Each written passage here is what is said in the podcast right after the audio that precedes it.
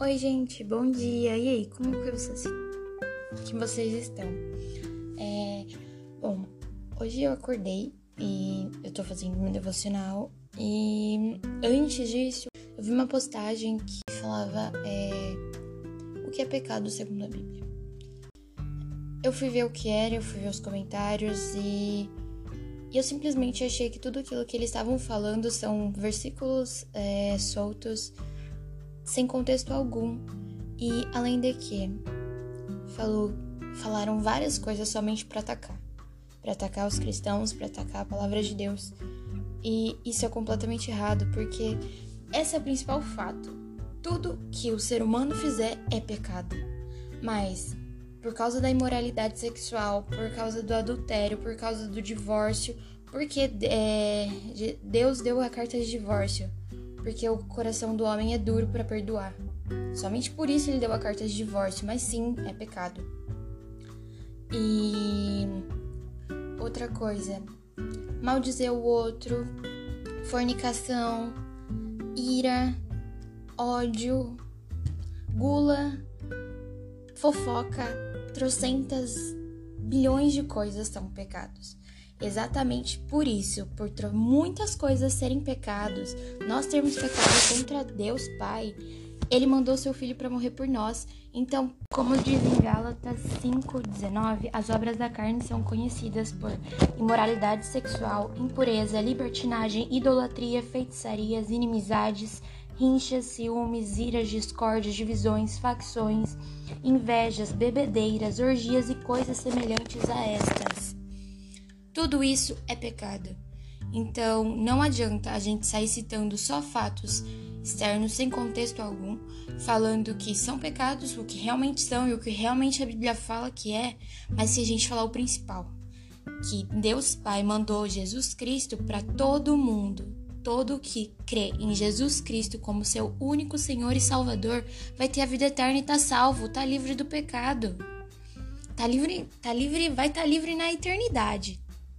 O principal fato, aqui a gente ainda pode pecar, mas a questão é, quando você nasceu de novo, você vai deixar de praticar o pecado, porque você não por obrigação e nem por legalismo, você vai deixar de querer pecar, você vai deixar de querer entristecer Deus, porque o amor de Deus é tão grande, tão grande que nos constrange.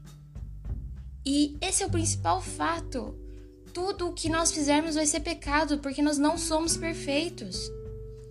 O fato principal, Jesus veio até nós, morreu por nós, ressuscitou e ascendeu aos céus para que nós um dia pudéssemos, pudéssemos ser salvos. Isso é o mais importante. E isso todas as pessoas esquecem. Todo mundo só sai. A maioria das pessoas nesse mundo agora que estamos caminhando para os últimos tempos só saem criticando a Bíblia, só que não sabem, não leem a Bíblia, não sabem o que é versículo por versículo. Pessoas só saem julgando, dentro da igreja também as pessoas de fora julgam quem são da igreja. Saem falando mal de Cristo, mas isso é esperado. Isso todos nós sabemos que um dia isso ia acontecer também aqui no Ocidente, porque no Oriente já acontece há muito tempo. E cada dia que passa a gente percebe que os últimos dias estão cada dia mais perto e que nosso Jesus está voltando. Então, o que nós temos que fazer para que tudo isso é com relação a tudo isso?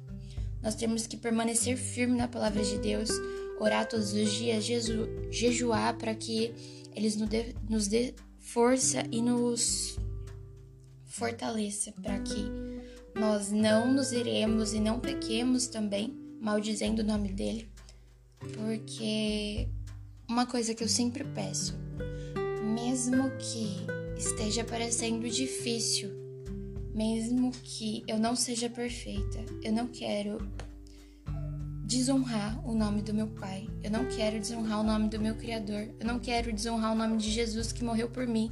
Muito pelo contrário. Eu quero que as pessoas vejam Jesus Cristo em mim. E não é porque todas aquelas coisas são um pecado que eu vou sair odiando todo mundo. Não é porque eles falaram tal coisa que eu vou sair odiando todo mundo. Muito pelo contrário, o que Jesus fala? Ame o outro como eu vos amei, e ame o teu Deus acima de todas as coisas. não é um amor da boca para fora, como hoje a palavra amor tá totalmente deturpada. É um amor sacrificial, é o amor perfeito que ainda nós não conseguiríamos chegar ao patamar de Cristo, chegar ao patamar do amor de Deus Pai por nós. Ele seu filho morreu por nós. Vocês conseguem compreender o nível de amor é esse? é completamente incrível, indescritível. Então, eu acho que essas críticas elas não vão deixar de acontecer, esses julgamentos e o que nós temos que fazer como igreja é nos fortalecer em Cristo, permanecer em Deus e continuar orando, jejuando, orando uns pelos outros e lembrar sempre que por onde nós passarmos, que nós sejamos o sal da terra e a luz do mundo, e que nós somos a cópia de Jesus. Então, que a cada dia seja um novo nascimento em sua vida. É isso que eu peço, é isso que eu oro por você. Para que cada dia seja um novo um novo eu.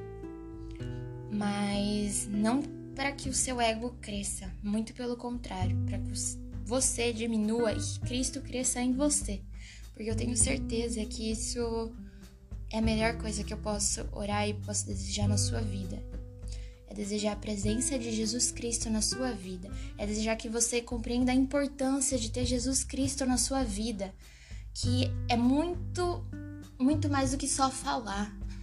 Com Jesus Cristo, nós temos a esperança de ter a vida eterna.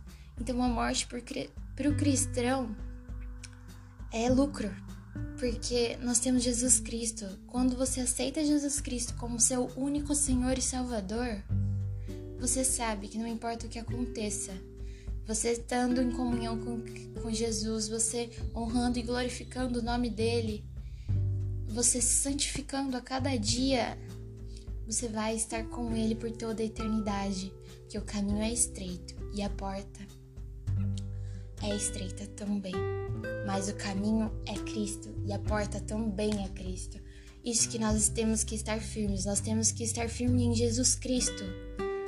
Nós temos que nos fortalecer e nos parecer cada dia mais e mais, transparecendo o amor dele por nós, a alegria dele por nós, porque não é você que vai justificar o mundo. Não é você que vai sair apontando o dedo para a cara do outro do pecado, porque eu também sei que você também peca. Assim como o outro também peca, um pecado não é maior que o outro. A gente tem que ter consciência disso. A gente tem que ter consciência que o pecado do outro é igual ao meu. A questão é que se eu tenho conhecimento de que eu tô pecando, de que eu tô entristecendo o meu Deus, eu vou me ajoelhar e vou pedir perdão e vou me arrepender pelo que eu fiz. Não vai adiantar eu ficar apontando a cara do outro que não acredita que aquilo é pecado. Não adianta. Não adianta a gente expor as escrituras se a pessoa não aceita. Simplesmente isso. A gente expõe as escrituras, a gente fala do amor de Cristo, a gente fala que a gente pecou contra Cristo, contra Deus, desobedecemos o nosso Pai. Por isso nós herdamos o pecado de Adão. Nós pecamos por muito tempo, Jesus teve misericórdia de nós. Por amor a nós, ele mandou Jesus Cristo pregou o evangelho, mostrou que somente Jesus Cristo, ele é o único caminho, a única verdade e a única vida, que não vai, ninguém vai a Deus, Deus Pai, senão por meio de Cristo. Nós pregamos isso. Se as pessoas não acreditam, nós não somos nós que vamos convencer. A gente sabe que é o Espírito Santo. A nossa parte a gente faz. Falo do evangelho, falo do amor de Deus por nós que mandou Jesus Cristo. E e, e nessa esperança que, por Jesus Cristo ter morrido e ressuscitado dos mortos e ascendeu aos céus, pagou os nossos pecados. A morte de Jesus Cristo é substitutiva. Ele morreu lá na cruz, é como se o meu corpo tivesse morrido com ele na cruz. Agora eu sou uma nova pessoa. Agora eu sou um novo ser humano que nasceu de novo em Cristo Jesus e eu sou lavada pelo sangue de Jesus Cristo. Nós pregamos isso e basta as pessoas crerem e o Espírito Santo convencer. Não adianta a gente ficar sendo chato, a gente ficar expondo as escrituras as pessoas é, ouvirem e tá bom, você ser o crente chato. Não adianta. Não é a gente que vai convencer. A gente expôs as escrituras, agora nós dobramos os nossos joelhos, oramos, jejuamos e esperamos em Deus.